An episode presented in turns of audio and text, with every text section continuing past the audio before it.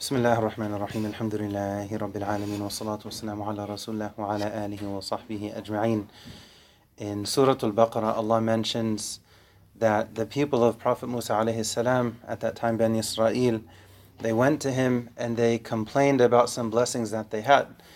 And if we're going to read through this ayah, this type of ayah, responsibly with reflective minds, hearts, and eyes, then we're going to think deeply about ourselves in place of Bani Israel.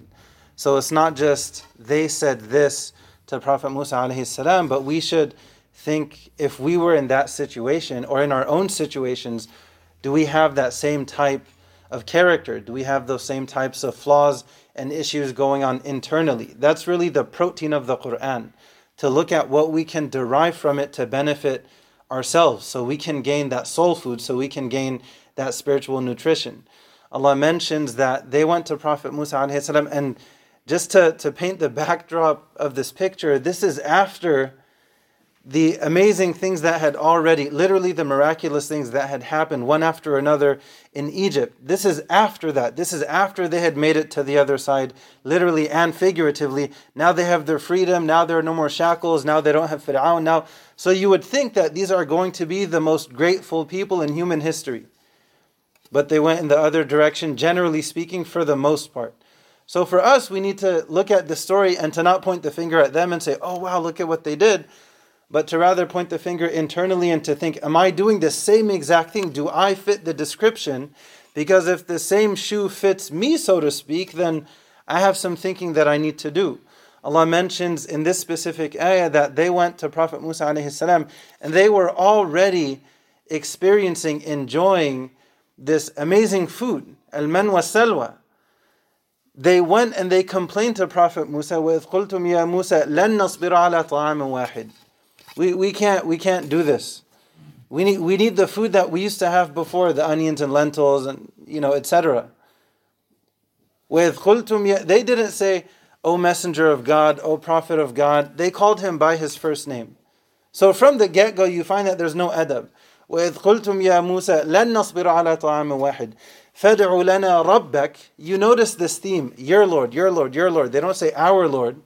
So you, you, you notice a hardness of the heart here. So they go and they complain to him about this divinely sent food, al-man was salwa. And they complain to Prophet Musa, this isn't, you know, this isn't what we want, this isn't good enough. Right? Rather, we want the food that we used to have before, one, two, three, four, five. And then Prophet Musa understandably gets he gets frustrated Right? And he's like, look, if you want that, go back to Egypt. Remember that place? Go back there. You'll, you'll, you can get that food that you want so much. So the, the, the, the point that I want to derive from this, as a reminder for all of us, for myself first and foremost, Ramadan is approaching. It's the month of Quran. It's the month of fasting. It's not supposed to be the month of feasting.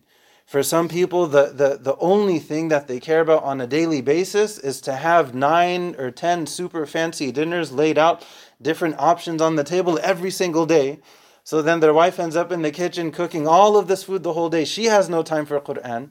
And then the guy, he has no time for Quran. He's too busy thinking about the food and, and daydreaming about that. And then there's all of this excess food, all of this fancy food, because having something simpler, which is probably better for them, no, no, no, this isn't good enough.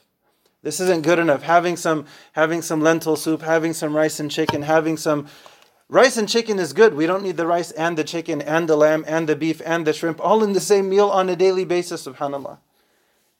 Right? So the, the point is to reflect internally. What are my intentions from now regarding Ramadan? What, what are my goals? What am I focused on? What is my vision? What am I looking at? What am I looking to extract and derive from Ramadan? Am I only going to think about the food or am I going to look at things on a deeper spiritual level and am I going to learn from this type of ayah? Because they complain to Musa, we don't have enough options. Right? We need this, this, this, this, this. Okay, go ahead. Remember where we came from though.